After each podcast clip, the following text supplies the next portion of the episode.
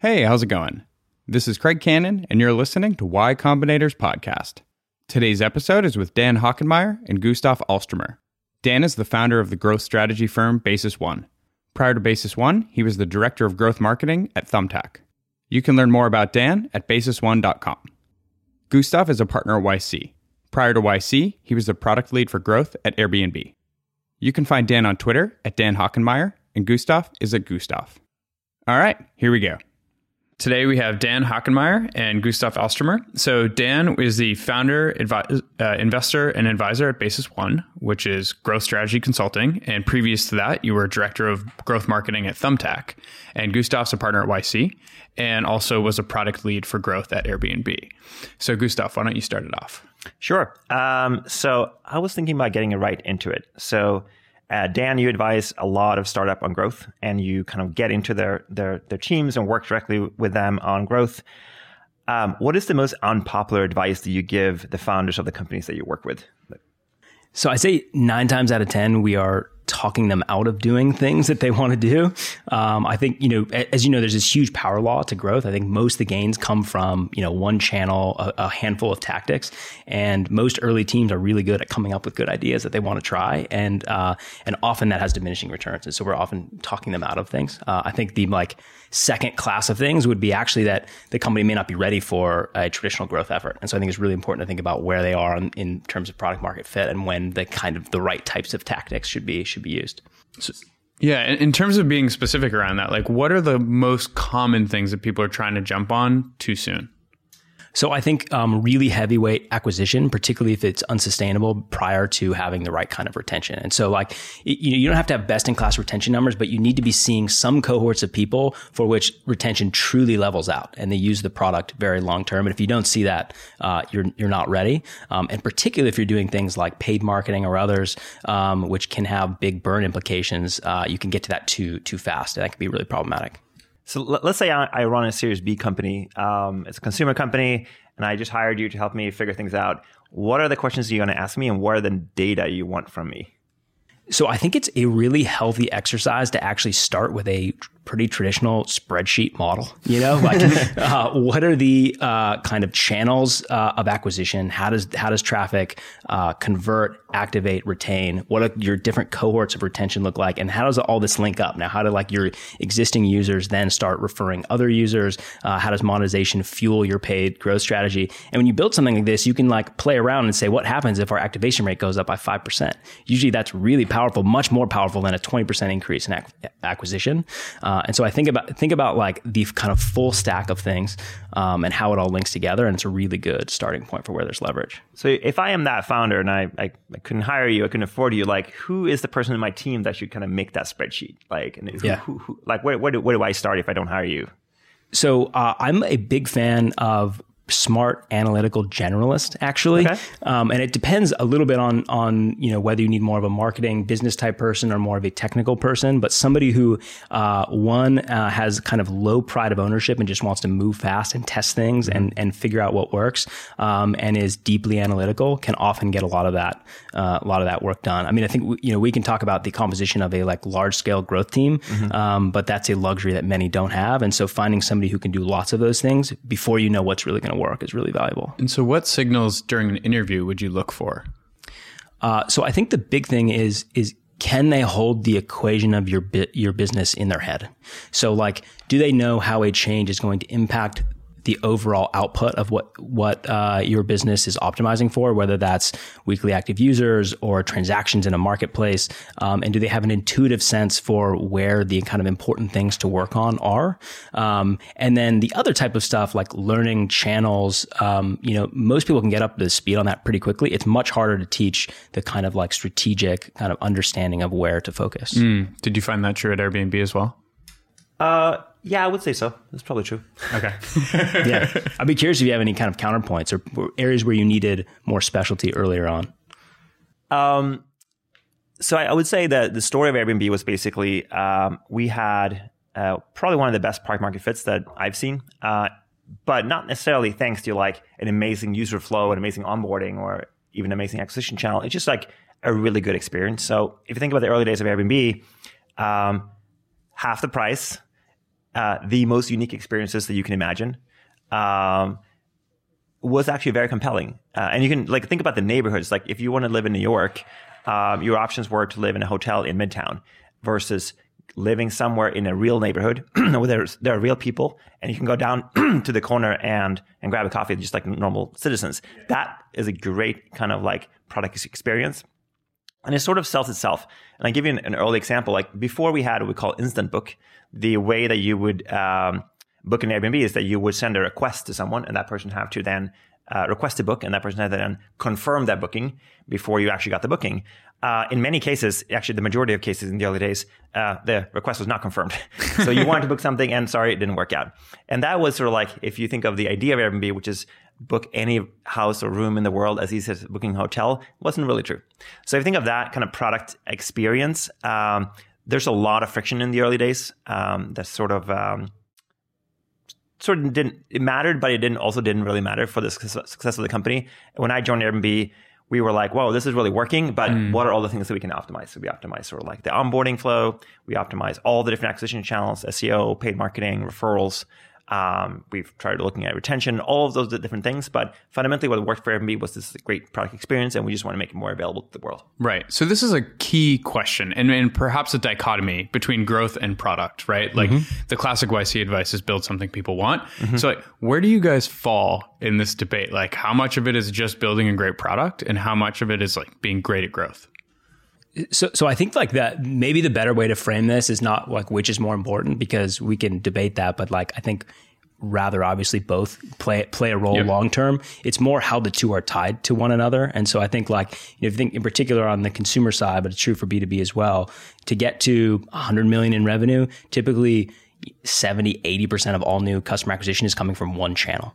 And so like the, the best products are the ones that are built to optimize for that channel. So if it's paid marketing, you need to monetize quickly and deeply. If it's SEO, you have to have a really good way to generate and curate content or else you just can't compete because the other products are doing that. And so if you know i get a lot of questions around like how do we kind of like add some seo on top of this product or add virality? And it's just that's just never the answer because you need to be asking that question two years ago yeah. you know a year ago and so you can build for it. And so i think that piece is really important. Um, i do think there are examples where a product is so unique that it allows them to compete on kind of like a different vector you know? And so like um, like zoom's s1 that everybody's looking at i mean like the metrics are incredible. And one of the reasons is they like came in the back door, basically. They have like a product that people love and it becomes viral and they're already pre-qualified before sales gets to them. And everybody, all their competitors are knocking on the front door in this like much less efficient way. Um, and so that was a case where the product let them do something different on the distribution side mm. that nobody else could do. Like Square being able to go after SMBs with a automated underwriting products is a similar example. Um, and so like, yes, product like blew those markets wide open, but it's still not the same as like saying you don't have to go build the distribution. Like right. you still, you still need to do the work on, on the growth side. I would say, I, I, I, I, we have this uh, YouTube video when I talk about growth in startup school, and there's the first couple slides to talk about sort of like the evolution of of Facebook and their growth. Uh, I would argue argue basically that a bad product will not grow. A good product will grow to some sort of like general natural adoption curve, and that curve could be fast in the beginning, but eventually it'll slow down a lot. And the role of the growth team for a good product is to make sure that doesn't slow down. Kind of built on top of multiple layers of new of new channels or, or new onboarding or, or sort of like better conversion. And they roll the growth team which is just like identify all those things and all those opportunities and just do it. Mm-hmm. Um, so I agree with Dan. Like a, a great product is going to have a, a, sense of natural adoption. It's just going to go not to, towards its full potential. So, so there's really a lot of things that great product can do, and I use a lot of great products on my on my phone, my computer, and I know that they're not sort of reaching their potential in terms of adoption because many basic things are not optimized. I'll give you a very concrete example. So at Airbnb, we had this team called Authentication. Mm-hmm. They were working on sign up and login. very basic things. A lot of startup founders think that those are just two things you check off the box. I build sign up and I build login, and then I am done. it is actually incredibly um, difficult to make a 100% perfect sign up and login experience, which meant that team existed for several years. And because the people who were signing up and logging into Airbnb had a very clear goal, like booking or leaving a review or uh, something along those lines that was actually very, very valuable. For us to fail on that was complete like so like that was like not acceptable. Yeah. So we just kept optimizing and optimizing and optimizing. And I'll give you a specific example. In the early days of Airbnb, we used to automatically log you out after like I think two days. Um, and we were like, why we do that? Well, security reasons. That makes sense. So then we would um, run an experiment. We we set the kind of ex- expiration date of that cookie to seven days, and then thirty days, and then unlimited. And I think we lifted the the the that experience, the outcome of that experience, was over one percent increase in revenue for the whole company just by extending the session length and making it a little bit easier to, to log in. And the security aspect of that, we actually solved in a different way. We made it kind of like Amazon, where if you want to do something sensitive to the site, you'd have to um, go and log in again or authenticate right. So again. if you were going right? to book, then you have to put in your password. Yeah, but that's just like the amount of code required Yeah. to make that change was like minutes or hours. Um, but the impact on the company was crazy. yeah. But I think what that tells the story is that um, there are these things that that that really makes it easier for user to kind of access that really good product. But as a founder, you don't really think about it unless you actually make the spreadsheet, actually know what's happening in the product, and go deep on it. Yeah, absolutely. Do, yeah. Do you think Facebook recognized that they weren't hitting their full potential when they started their growth team? It's a good question. Um, I wasn't there, but I, I think I think probably they did understand that they had this amazing thing, you know, that and you start to realize that if you accelerate growth in very small percentages, you get something really really good. I actually think like the legacy of that growth team and then like Twitter and LinkedIn and the others that followed is actually maybe problematic when we think about some of the applications of growth later on because they were applied in this case of like extreme product market fit. And the things you do in that scenario are slightly different than when you're earlier stage and trying to figure out how, how it works. And so I think like out of that, we got a little bit of this um, kind of growth hacking mentality, just like throw things at the wall and see what fits and don't think about product market fit because it's assumed that that is solved for, um, which in many businesses it's not. Um, and so, uh, so I think like we have been recovering from that legacy in growth for, for a while. And that just like in a practical terms means like just don't throw gasoline on every fire. Like, what do you mean by that specifically? Yeah, I think it means think about the think about the metrics you're optimizing for, making sure they're long term, making sure they're sustainable. I also think like one of the mistakes that companies make a lot is this this idea that speed of testing or velocity of testing is the most important thing. Um, it is important to move fast because it is, it is quite hard to have good hypotheses about what's going to work. Like I am constantly wrong about trying to predict the results of, of experiments. Um, and so you do need to just test a lot of things. However, if you just get, if you optimize for speed at all costs, um, you know, you should be instead thinking about things like how do we test really disparate things to make sure that we are really testing at the ends of the, the experience to understand, you know, what's going to, to drive. So instead of like moving minor things around the conversion flow, test an entirely different flow or a very different experience, um, not only will you learn more, um, you know, based on kind of where the result nets out, but you actually will get results back faster because sample size is a product of your effect size. And so like driving a higher effect is more important. Uh, and I think the other thing is if you like look at a backlog of 80 or 100 experiments, often there's only four or six hypotheses underneath that. And you should really be like thinking about which hypotheses you're testing rather than just trying to run through all 80 tests. Um, and so, like in the example of Thumbtack, when we're optimizing conversion, we may think they need more education as they're moving in. We may think there's a trust issue. We may think we actually don't even have the right types of users in the flow overall. There's different sets of experiments. We'll test those things, do like the one or two right things against each, each hypothesis, validate it or invalidate it, and then move on. And so I think like just a more thoughtful, uh, slightly slower actually approach can sometimes work really well.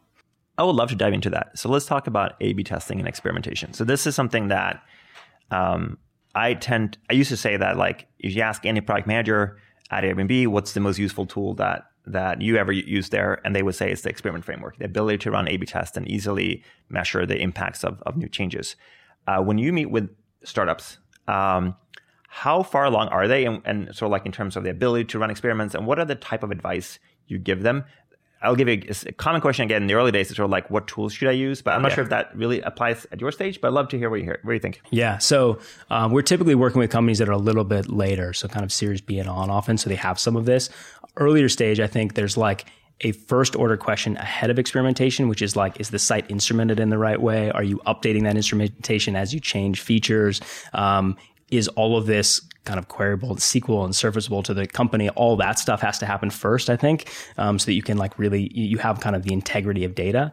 Um, but then building a thoughtful framework on top of that, an experiment framework. I think increasingly the the third party tools to do this, the full stack tools are pretty good actually. And so even for quite talented teams, the answer is usually not to build it yourself right away. Okay. Um, you know, I'd love to hear if you have a rule of thumb on this. I think generally, if you can be comfortable with the fact that a, an entire engineer is going to be maintaining that infrastructure in perpetuity, then then maybe that's okay. If that feels like too much, uh, then you probably should be thinking more about a third party type infrastructure prior to that.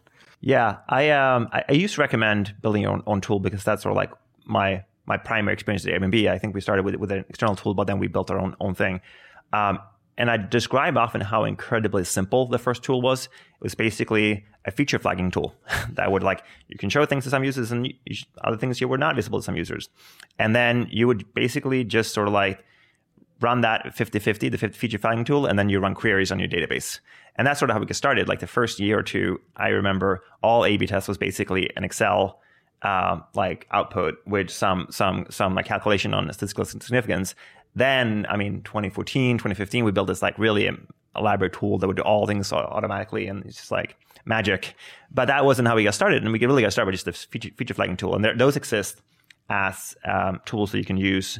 And uh, as long as you, like you said, you can query the data, you would know sort of like feel pretty comfortable about about sort of like how um, a certain new feature would perform.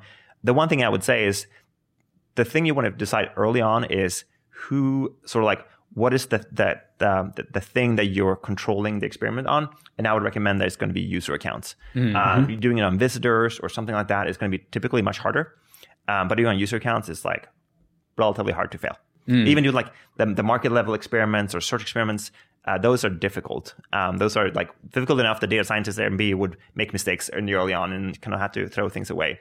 But if you just do a simple user count experiments, it's pretty straightforward. Yeah. How else did you break apart metrics? Like you you have all this tooling, but then how do you start thinking about like, okay, these are the things that matter. These are the things we're going to start tracking. So in the first week of YC, we had the growth bootcamp, and the first talk I gave at growth bootcamp is on retention.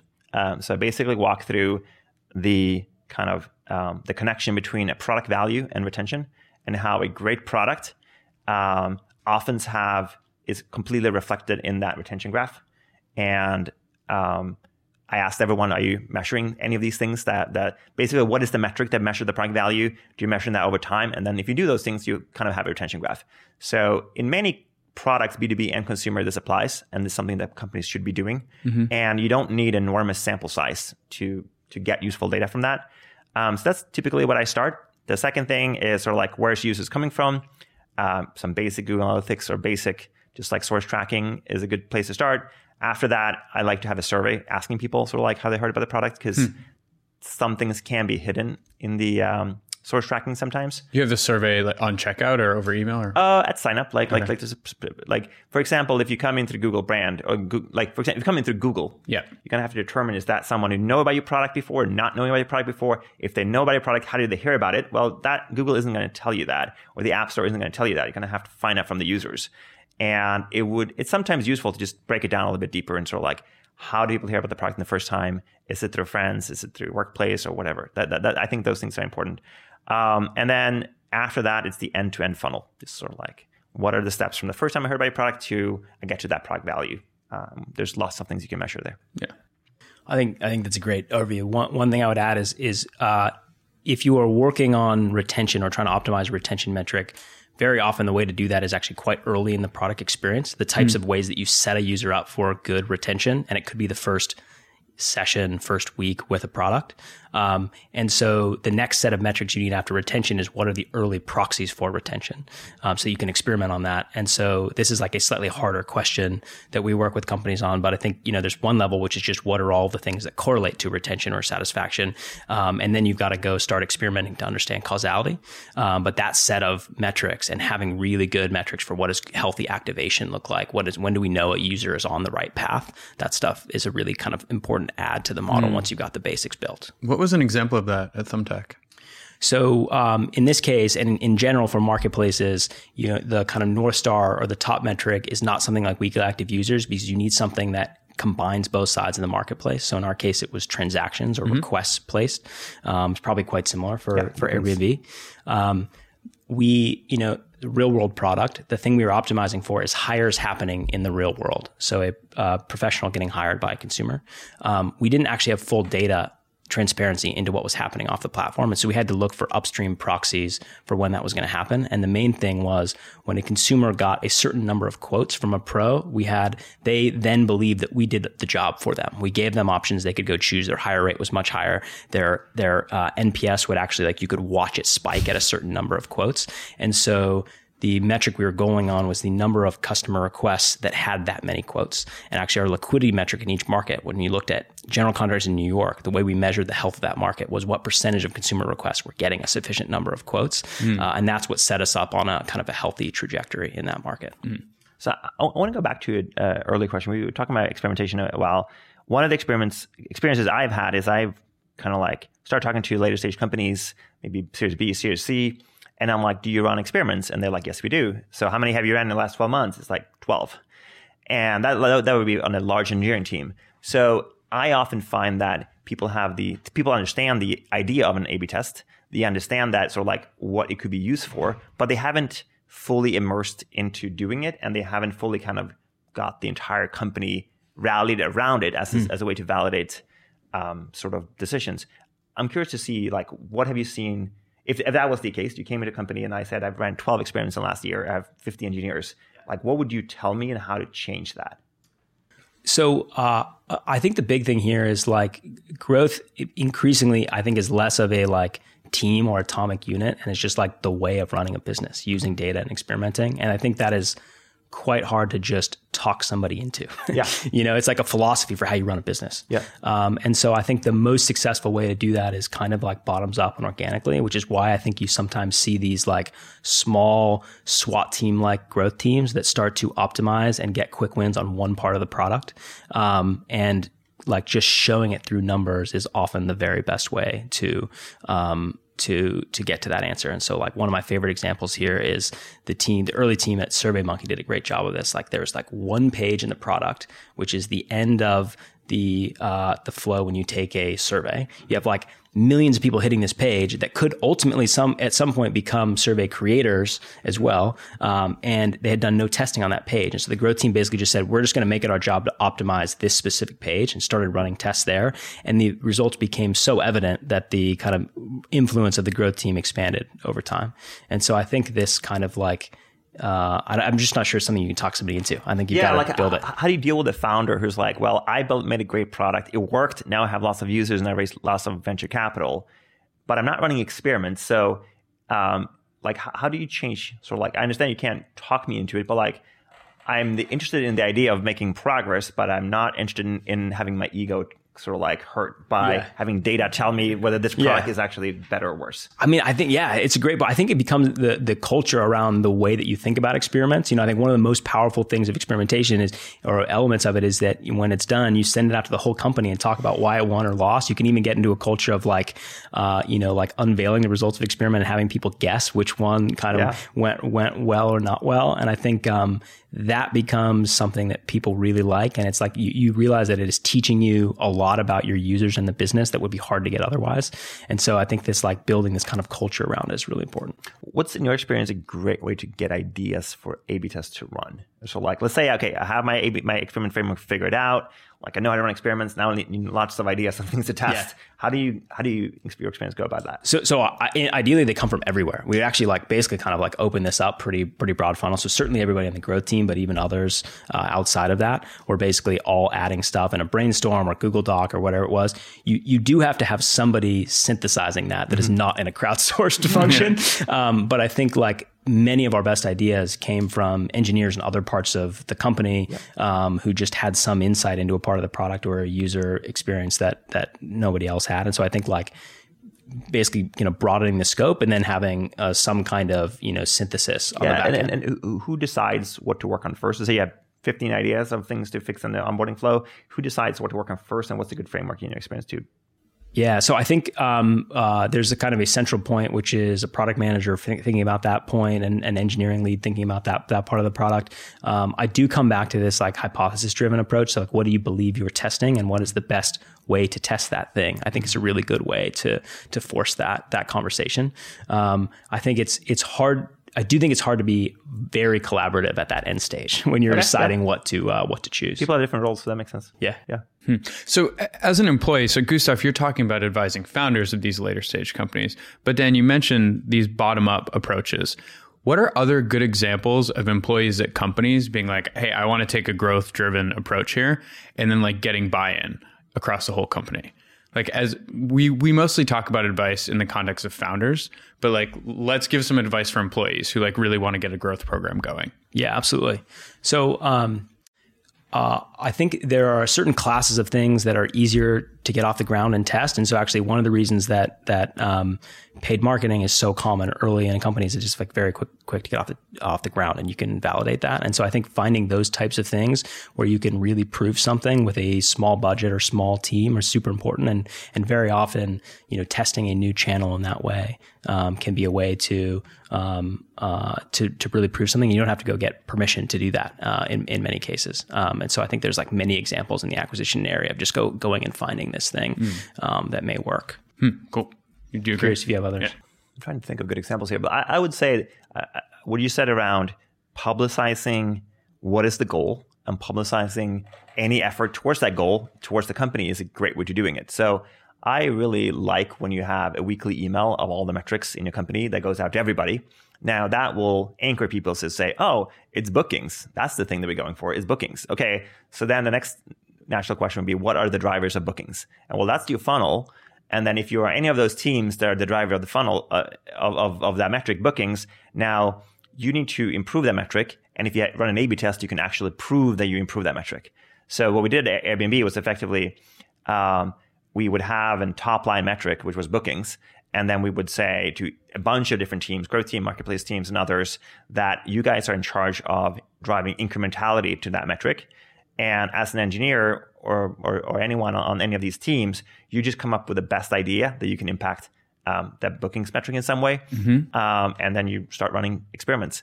And they could be like, I really love this idea of allowing everyone to come up with ideas on what to fix because um, the more kind of ingrained you are with a certain part of the funnel, let's say you are working on sign up, for example, or say, let's say you're working on even something deeper, referral sign up. So I, at Airbnb, there would be tens of thousands of people that would sign up from a referral link every day. They have high intent to become users and maybe eventually spend that money.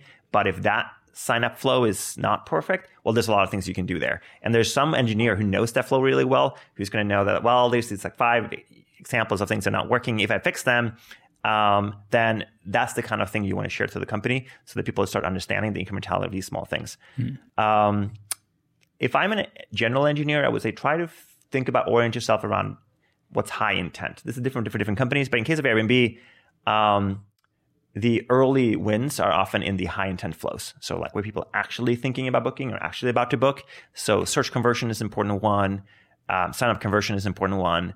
Um, sort of like online marketing traffic was an important one for us versus, for example, homepage ha- is super confusing. And there's many companies that have this experience where like people coming to your homepage um, is a combination of people that really want to do the thing that you offer, people just looking around, people accidentally ended on your page. It's just like a random, it's just a hard place to start. Yeah. Versus like if you are optimizing the landing page for, for Google conversion, well, that's going to be a lot of people that want to do exactly what you offer. Right. Yeah, it's a great point. You're probably trading off intent and scale because you don't want to go so deep that you're dealing with two percent of the population. Yep. But too high funnel doesn't work. So that, that was the mistake that we made. We actually made the mistake of, of going all focusing on the onboarding for the homepage mm. because they're like, well, that has the biggest scale by a long shot. But it turned out that only like 10% of the people that come to the homepage actually have a booking in mind. Right. And everybody else have something else in mind when they come to the Airbnb homepage for the first time. That's crazy. Um, so, guys, when it comes to advising companies, what are the main differences in growth uh, between a B&B, a B2B company and a consumer when you're advising them? Um, so, I think consumer has been kind of leading the chart on on um, what to do for for the last like 10 years. And I think many of these tactics and strategies are now being adopted by B2B. Um, and I one thing that I if you see YC companies coming in and doing YC in the early stage program, now the most common advice is sort of like build a framework to figure out how to do more sales faster. And like that's a funnel. And we kind of give them advice of sort of like start in the end and say, if I need to sell 10 to 10 customers every week, uh, work your way backwards from how many people need to pick up the phone or how many people have to show a demo to, how many people do have to email or or some other way reach to get to that demo and just like build a funnel and sort of like start that way. And then now you know what sort of like the early days, um, the, the early part of that funnel look like. So there are many of the tactics that using consumer that are now being applied to B2B, but it came a little bit later. Um, the benefit of B2B is you typically have much higher LTV. So you can spend, you can be a lot more creative on online marketing. Um, you can, you, you, often like the, the first question I ask companies is sort of like, can you make a list of all the potential customers in the world? Um, hopefully, if that list is sort of like the hundreds of thousands or smaller, make that list. Like find a way to make that list and then like take that those people and put it through all the different go channels that exist, whether it's online marketing, whether it's sales, automated sales, just like go after that list. If your product is so mainstream that it's in the millions and millions, then you're going to act like a consumer company because you're going to you're going to go after the same kind of um, strategies that a consumer company would go after. Um, but but what if you went after a big client in the wrong way? People talk about fundraising in this context. Like maybe you shouldn't try your pitch on Sequoia the first time, for example, right? So like, how do you think about that? Um, I, there's a distinct difference to me between um, uh, SMB and enterprise, um, and they often have very different sort of like closing, um, closing kind of um, cycles, if you, if you, if you mean, mm-hmm. if, you, if you want. Um, like versus uh, as SMB company, often what you do is you have this top of the funnel on this on, the, on your sales funnel, and then you have a relatively automated way to sign them up. So that maybe is one video demo, and then you have a customer. Uh, and this is typical for SaaS companies. I think is that you have some way of scaling up the ability to sign up these customers. In the enterprise world, which I have much less experience, um, the end closing event there's going to be through real traditional sales in some way. Um, now you can build up the excitement through uh, content marketing that could, can even be targeted content marketing, um, trying to figure out who's the decision maker and targeting those people. There are lots of things that you can do. Um, in many cases, social proof is a super critical uh, thing here because um, it's relatively easy to understand how companies make decisions about new product. And you kind of have to just like deeply understand that and then mimic your growth strategy towards how that is, is happen. And I think in the SaaS SMB kind of group, there's just a lot more distributed how people make those decisions. Um, and I was one of the first users of Slack inside Airbnb. I certainly wasn't the buyers of communication software at Airbnb. But I was, I, I, me and a few other people were like, hey, we should try this new thing. It seems awesome. And yeah. then like a year later, everyone's on Slack. So that was like, if you're in that category, you can go grow much more bottom up versus if you if you enterprise category, you have to identify that list of those people first and be like, these are the people I'm going after. Right. Yeah. I was just curious about like potentially putting your highest value potential customer in some kind of weird experiment and like churning them out by being oh. like, oh shit, oops, maybe we shouldn't have changed the color to purple or whatever. Yeah. I mean, I, I do think so. One of the things that has I've learned working with more and more companies is that more types of decisions are type two decisions than you think. The type of decision you can actually roll back and get another shot at. Um, it's maybe you know, I, I, we don't work with companies that are dealing with large enterprises, typically more SMB, and so you maybe have a little bit more leverage there. But even things like uh, pricing, um, uh, features, packaging, those types of things that feel um, very final, you hmm. often get leverage to keep testing. And so, in, hmm. in general, I think um, testing some of those things is okay, particularly particularly early on, um, while you're while you're finding um, the right the right mix of things. And so I wouldn't worry too much about okay. like burning burning that audience. Um, of course, um, you know the reputation, the community, those types of things is important. Um, but as long as you go into experimentation with good intent and think about uh, the end use, I think you're okay. Okay. I'm curious to dive a bit, a bit into that. Um, so I, you have a lot of experience with pricing experiments or pricing. Uh, some some experience. Yeah. So, so, so how in your experience, so like, what's the the best advice to a Series A funded company or a seed funded company where like um, I have a price for my product um, is somehow is correlated to LTV. Um, I want to figure out if that's the right price or not. Like, what would you start? Yeah, yeah. So I think like backing up one step and saying, um, are we growing, uh, you know, virally, and is basically therefore it's it's all about removing friction, Mm-hmm. and price is a good way to remove friction or lowering price.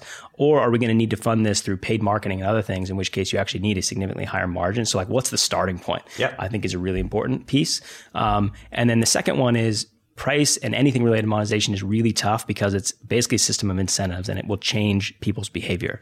And so you have to observe these things over very long periods of time um, to make sure you're getting the right answer. And so I'm like a big fan of running A/B tests for a sufficient amount of time and then flipping it to you know maybe five percent remaining in in the uh, original test for a very long term to observe that the thing you th- thought happened continues to happen. Yeah. Um, and and validating that. Um, but I think if you start from the place of where do we want our, our margins to be and how's that fueling our growth strategy, and then thinking about long term metrics, now you use pricing to to influence that, you, you land in a so, better so place. let's say I run run a subscription product and you bump the price from ten to fifteen dollars. I should hold a hold that group for long period of time on the ten the ten dollar bucket. I think often that gives you a much richer kind of insight into into how it changed people's behavior. got it, got it. I see.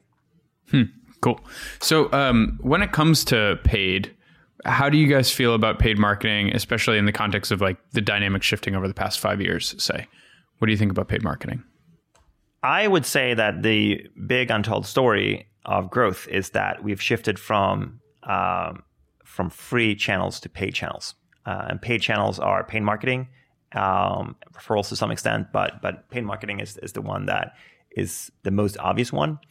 Um, I think the reason that happened is because the platform shifted from offering free traffic to offering paid traffic, and there is benefits with paid traffic because it's highly targeted. Like it, it- much easier to target the campaigns you're running towards specific users versus in the free channels, targeting is not that easy. So I think that's of the general trend, um, which means to me that um, uh, it's not easier. Um, it's more because it's e- e- equally competitive if you are um, a subscription service or an e-commerce service that are acquiring um, people through paid. That's very competitive because there are lots of other companies doing the same thing, going after the same customers. So you have to learn how to be data driven, um, creative, uh, and just really treating online marketing as as something that you constantly have to innovate on versus something that is just sort of like set and forget. Here's here's my my online marketing team, and then they just try to hit their targets. It's something you constantly invest in.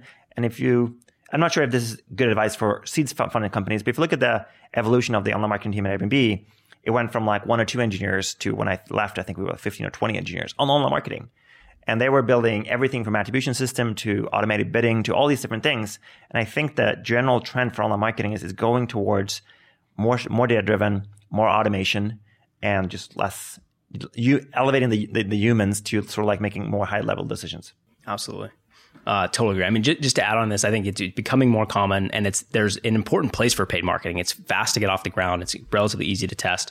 Um, if it becomes your primary channel, it's a very hard thing to sustain because it's expensive, uh, but also because it degrades pretty quickly, actually. So, like, you know, if you look at the D2C companies or Blue Apron, I think, you know, they grew really quickly on the back of paid marketing and then they realized later cohorts got more expensive, they retained less well. And so this kind of like has this compounding negative effect. Um, and it can be a scary place to be. And so I think if you're thinking about paid marketing more as an accelerant uh, rather than the growth strategy, it's a much healthier place to be. And so, like, you know, a couple examples of, of places I think it's used very effectively is to seed a new market you might be launching, for example, um, or at Thumbtack or other marketplaces, very often used to help balance the marketplace because it can be much more surgical than, you know, organic or, or uh, SEO or something like that. And so, you know, we knew maybe we needed uh, more general contractors in, in New York, but not, you know, plumbers in Phoenix. And so we were willing to pay a lot for one area and not the other. And it was helping play this function. But the core of the growth was still organic and SEO, um, which is more sustainable over time. What do I do if I have that? So let's say I have 70% of my yeah, user acquisition coming from Instagram ads. Yeah. Like, is that a prop? Is that a problem for the growth team or the online marketing team? Is that a product problem? Like, like where should I start if I have that situation? Um, so uh, I think it is is primarily a product problem. If you haven't, uh, if you have tried other things that they haven't worked, you, you obviously need you, you um, typically need to do core product work to enable your yourself to go into these other other types of channels. Um, I think the other thing is is these are all like we were just talking earlier, business model competitions where like the best companies at monetizing are going to win in paid marketing. And so if your product is better at monetizing, it allows you to then go do do more of that. And so I think it's like it's very hard to get in this place where you were just spending more and more into some of these core channels and watching that degrade. Got it. And so thinking about, yeah, what are the enablers of that? Hmm. So, how do you think about that when you don't necessarily have all the data? So, you're talking about like, say you're entering New York City, right? And you're like, all right, we're going to do a lot of paid to enter New York City, but you don't necessarily know how long you can maintain that and at what rate the ratio will shift and you start getting organic growth. Mm-hmm. You know what I'm saying? So, how do you even think about that in the early days of a new market? Um, I think it's really hard. I mean, you certainly will be spending into negative ROI to start in many mm-hmm. of these cases. Um, uh, you hopefully have built a model over time as you launch markets where you can understand what that curve looks like and, and figure out where you are on that maturation curve. Um, but I think uh, understanding uh, the shape of that curve is the most important thing, and you're just gonna have to test your way into it for the first few. Yeah. Okay.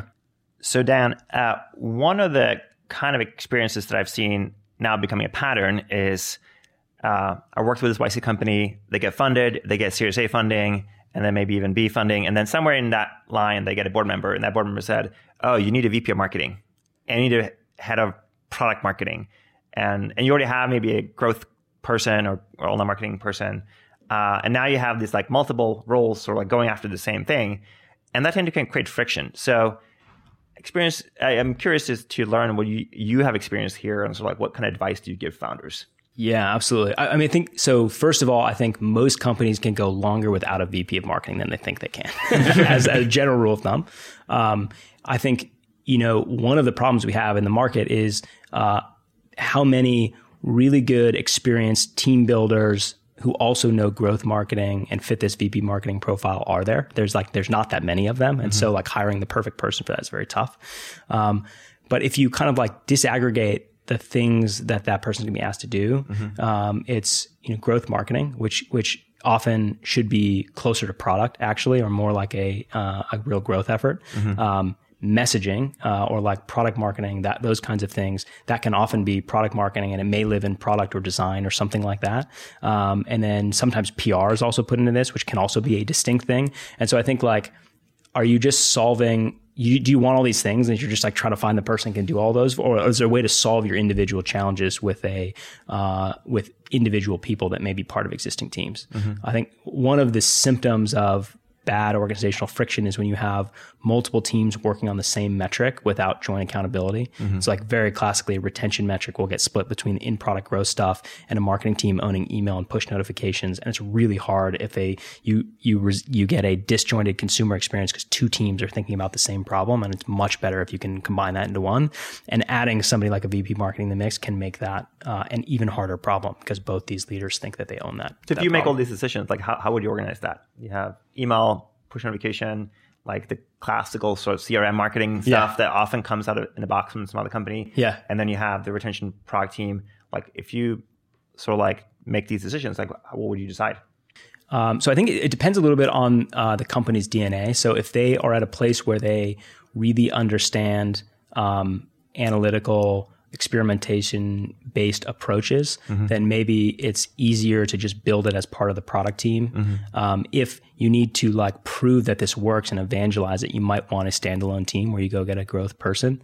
Um, so I think that's probably like the right starting point. I also think different areas of the funnel lend themselves to different type of approaches. So acquisition is a little bit easier to aggregate, disaggregate because they're unique channels where you know some are more marketing heavy like paid acquisition which becomes very engineering heavy over time.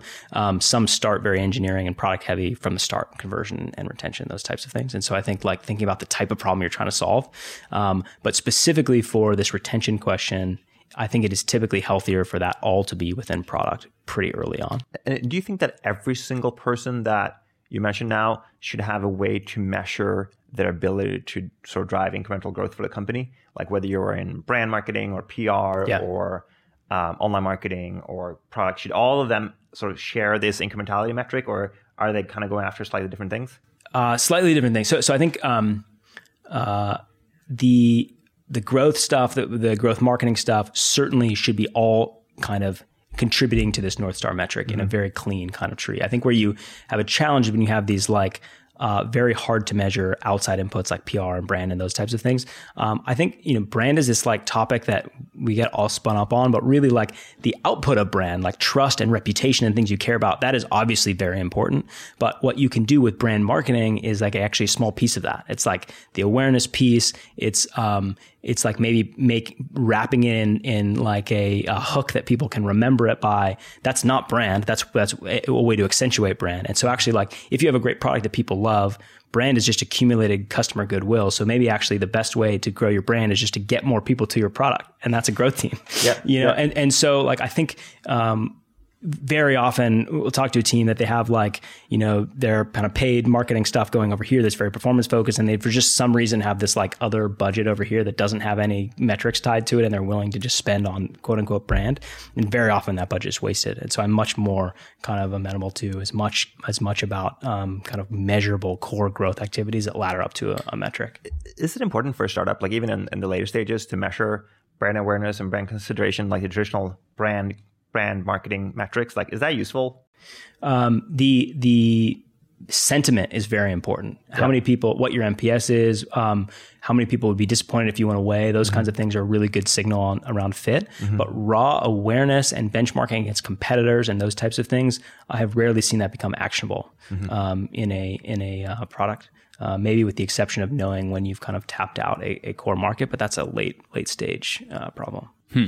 So related to this, uh, Tony asked about Airbnb. So you could talk about Airbnb in the context of wow, they have such a great brand, um, but on the other hand, they have a great product. Mm-hmm. So Tony asked, how can Airbnb, uh, a startup like Airbnb, grow so quickly? Was the need was the need of the customers? Was it marketing strategies?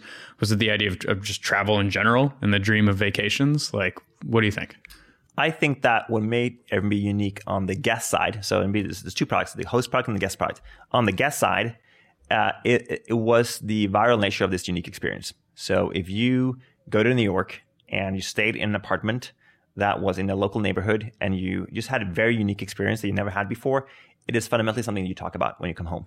And we kind of studied this. We studied when do people talk about travel? Well, before you go about to go to travel, you ask your friends where, where to go um, when you're traveling, you post lots of photos and stuff online. It's actually one of the prime things we do when we travel is to share information to our friends about it. And then when you come back and you tell all your friends how great it was. So this is natural things that people talk about. Um, and similarly to how Uber and Lyft is sort of viral in their nature because it's a new experience and it's something that we often do together with friends. So I think that was the primary driver of this new, really great product. Um, in terms of tactically what we did, like I've seen graphs on the incrementality on online marketing in the early days of Airbnb, and it was very important. Like had we not done online marketing early on, uh, we would certainly not been as big as we are today. So that was critical. That was sort of pretty proven stuff. It was Google, people Googling for things that relate to Airbnb or that relate to staying in homes or, or apartments. And we just bought those keywords. Um, and um, that helped us drive growth. And like Dan said, that was a very good way to be strategic about where we wanted to grow. So like maybe it wasn't super useful to buy these keywords in San Francisco, but if you're in Europe or in Asia or in or in Russia or somewhere, it certainly was very important to kickstart those market. Mm. And then after that, it was the word of mouth that so, so like drove most of it. But if you look at the composition of, of growth of Airbnb, uh, word of mouth is by far the biggest driver. So I think it was like way over 50% on the guest side and way over like 70% on the host side of people that heard about me for the first time through a friend. After that, it was online marketing, um, referrals, and SEO. Those are the three sort of like teams and channels that we had. Um, and remains very important. All those three three channels, hmm. um, and um, at the scale, it got to the point where like, yeah, every single small uh, tenth of a percent improvement matters a lot. So, so, so that's sort of like when you get to that scale, it's not like you just spin up a new channel and now you have lots of new growth in that channel. It doesn't really work that way. There's these like pretty expected ways that people will discover a product like Airbnb, and we just made sure we optimized them like crazy. Yeah. Well, are there any examples of a already big company doing something and it's like a step function improvement in retention or conversion? Yeah, and I, I, that's actually the, the, the example I give on the Facebook graph on my on my um, YouTube video uh, from Startup School. Um, there were more product changes than there were anything else. But when Facebook figured out to translate and internationalize the site was very important for the growth. Um, obviously, when they grew out of, made it available out of outside of just universities, is a really big one. But then mobile was a huge one. So I don't know if we've seen a platform shift like that in the last five or seven years, but when we saw mobile happening, um, if you were a desktop app, then you were only speaking to a very small audience compared to what was going to happen. So rearranging Facebook for mobile, if you look at both Instagram and WhatsApp are mobile products. So, so that was a really big step function for them. Uh, and the last thing um, was making Facebook available in um, um, sort of like very data constrained and, and hardware constrained markets. So making like Messenger Lite and sort of like even acquiring WhatsApp and making Facebook available in places where like um, the native Facebook app that we used to here wasn't actually um, a great user experience. Yeah, Um, it was I too think- heavy. Yeah, and I think those are all product changes, but they are step functions for a company like that. So, another international question. Michael Savage asks It would be great to discuss growth into new regions, for example, Africa and UAE. What would their approach be? How does it differ from region to region, culture to culture? we um, when we grew Airbnb, we actually divided international growth into two different buckets. Um, one what we call sort of like um, pr- product limitations, and one that we call sort of like cultural impacts. I don't know, not the right words, but effectively trying to say um, everyone said, "Oh, people in Germany are so different. People in France are so different. People in Japan are so different," and that is an hypothesis often coming from people who live in those countries, saying that we are different, so therefore we need a different experience. Um, and it's a very common thing that's hard to prove, which is why everyone, a lot of people share that opinion. Um, now we need to prove those things to be able to actually build a team around making the product different by cultures. Uh, in my experience, we we basically started that process by asking around, and we didn't find a lot of lot of massive cultural differences. Like there, the stack was basically mobile phones, iOS and Android, desktop, Chrome, um, Facebook, um, Google. This is true for most markets in most countries. Like the exceptions are China, South Korea, Russia, maybe a handful of other com- countries. Those are the exceptions, but everyone else, kind of like the stack that I described, is sort of how people use your product. So within that, it was very hard for us to prove material changes in how people culturally use products. Now, um, the other thing that uh, on the product side, when you, for example, if you don't have the stack, then that's the difference for sure. If you have slow internet or slow phones, um, or any of those examples, or like that will materially impact sort of like how you use your product. Um, but the thing about the top of the funnel in some of these countries is, um, for example, Google is not available um, in in the sense that like it's not a search engine in in Russia or in Korea, so or in China. So you have to do something else there. Uh, in the Middle East uh, and many of the more emerging markets, the ads are actually quite quite a good arbitrage for some of these countries uh, companies because um, there are not a lot of premium services to charge for things, and, and a lot of the uh, the brands have actually not gone onto these platforms yet, which means there's a good arbitrage moment for startups. Ads anywhere ads on. Ads on Facebook or ads, ads on Instagram or ads, ads on Google. Okay. Um, um, because the prices are so low and there aren't like a lot of well developed companies that are actually um, sort of like able to take advantage of it. Um, and there's just as much usage on these platforms in these countries as there are here, if not more. Next question. Justin LaRosa asks What are some of the most common drivers of viral growth? Um, so I would say my early part of my experience, uh, my on my uh, career was still working on on messaging and, and growing services like Voxer um, through viral growth. Um, it changed a lot. So um, the viral growth depended on certain platforms. Um, typically, platforms that have some sort of like list of contacts and a list of of friends that you grow, grew through. Um, obviously, Facebook is a different example of that. Um, all of these platforms have changed in different ways, and we're less susceptible to that today. Um, there are pockets of interest. I think there's like the viral growth inside corporations. Like that is a really interesting one, and I see a lot of companies sort of utilizing that in a different way. Whether that is through your um, let's say there's a YC company growing through teachers, nailed this really well. There's um, another one who's growing through sort of like the um, Google Apps and, and sort of like using the social proof of your coworkers using products. That's a really strong one. And I think you see these more new niche variations of viral growth than you see the general sort of like in viral growth. It's just much more difficult these days to do it, and the channels aren't generally available in the same way. Um, so the thing that see- still seems to be working pretty well is referrals, um, um, like incentivized um, viral growth. Uh, you just have to make sure you can measure the incrementality of that because you are giving away money for, new, for new users.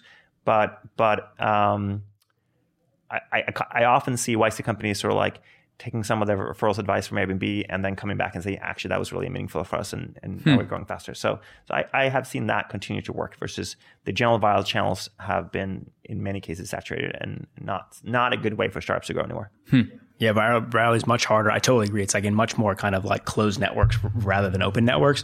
The other thing is is um, referrals are potentially more like paid marketing than they are like virality yes. in some ways. Yes. Um, and so thinking about the, it in that way and payback and these other things is, is really important. And so when we talk about the growth of referrals, we're talking about another form of growth of paid marketing. It's yeah. just a, a, different, you know, end uh, end person who's getting paid.